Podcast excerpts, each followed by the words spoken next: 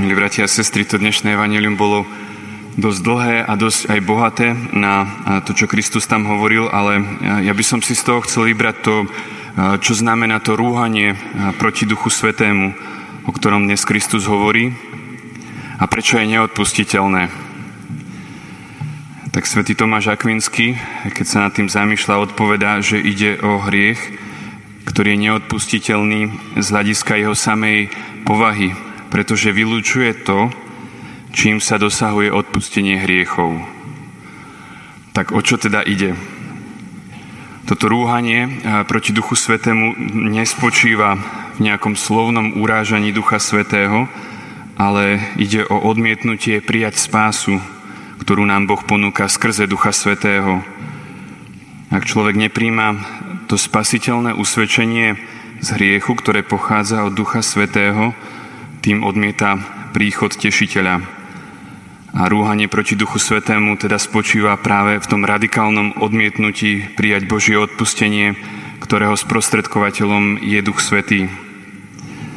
Pán Ježiš hovorí, že kto by sa rúhal Duchu Svetému, tomu sa neodpúšťa na veky, tak je to preto, že ide o nekajúcnosť spojenú s, s rozhodným odmietnutím obrátiť sa taký človek jednoducho nemôže dostať odpustenie, pretože on ani nestojí a chce zotrvať v zle.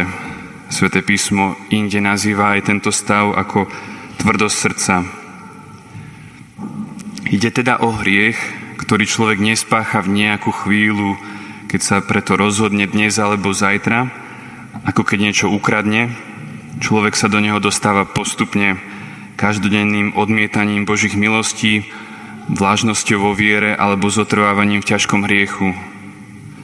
No a začiatok toho, čo k tomu zatvrdnutiu srdca môže viesť, a teda aj k rúhaniu proti Duchu Svetému, to nám ukazuje dnešné prvé čítanie.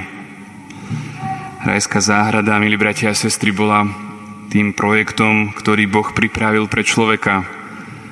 Bolo to miesto harmónie, radosti a pokoja. Byť v raji znamená byť s Bohom, Raj máme aj vo svojich srdciach, keď v nich prebýva Najsvetejšia Trojica. Diabol proti prvým ľuďom použil dve taktiky, aby človeka zviedol k pádu. Tou prvou je to, že e, diabol prekvapil Evu. Eva určite nečakala jeho pokúšanie, diabol ju zaskočil a vystihol na to ten najlepší čas. No a tou druhou taktikou, veľmi účinnou, ktorú používa stále, je to, že prišiel v prestrojení. Diabol je podvodník, ktorý mení svoje správanie podľa okolností. Ukazuje sa v podobe hada, ktorý vedie s Evou vznešený dialog, ako by jej chcel pomôcť vo chvíli, keď to najviac potrebuje. Ale ten cieľ jeho je jasný. Chce priviesť človeka k neposlušnosti voči Bohu, chce ovládnuť jeho mysel a srdce a donútiť ho, aby sa mu postupne kláňal a uctieval ho. No a na dosiahnutie týchto svojich cieľov diabol využíva tie dary, ktoré človek dostal od Boha. A to je telo, rozum a potom sú to ambície. Ako teda, milí bratia a sestry, diabol útočí na naše telo? Samozrejme, že nič nie je zlé na tom, keď je človek hladný.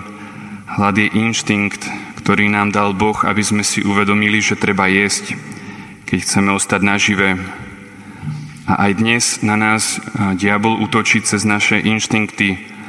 Veľmi dobre totiž vie, že či ide o jedlo, nápoj, o spánok, sex či zdravie, tak všetky tieto veci majú pre nás veľký význam a preto nás pokúša často v týchto našich dôležitých základných potrebách. Tou druhou vecou, na ktorú sa diabol orientuje, na ktorú útočí, tak to je Evin rozum a vyvoláva v nej množstvo pochybností a chaos.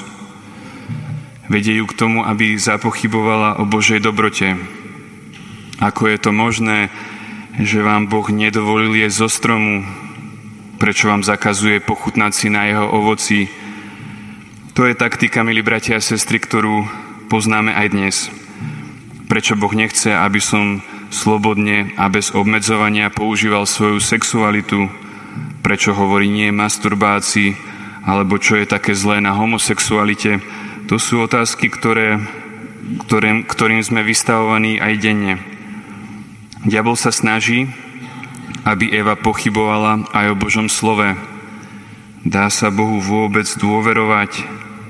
Prečo mi zakázal jesť z ovocia tohto stromu?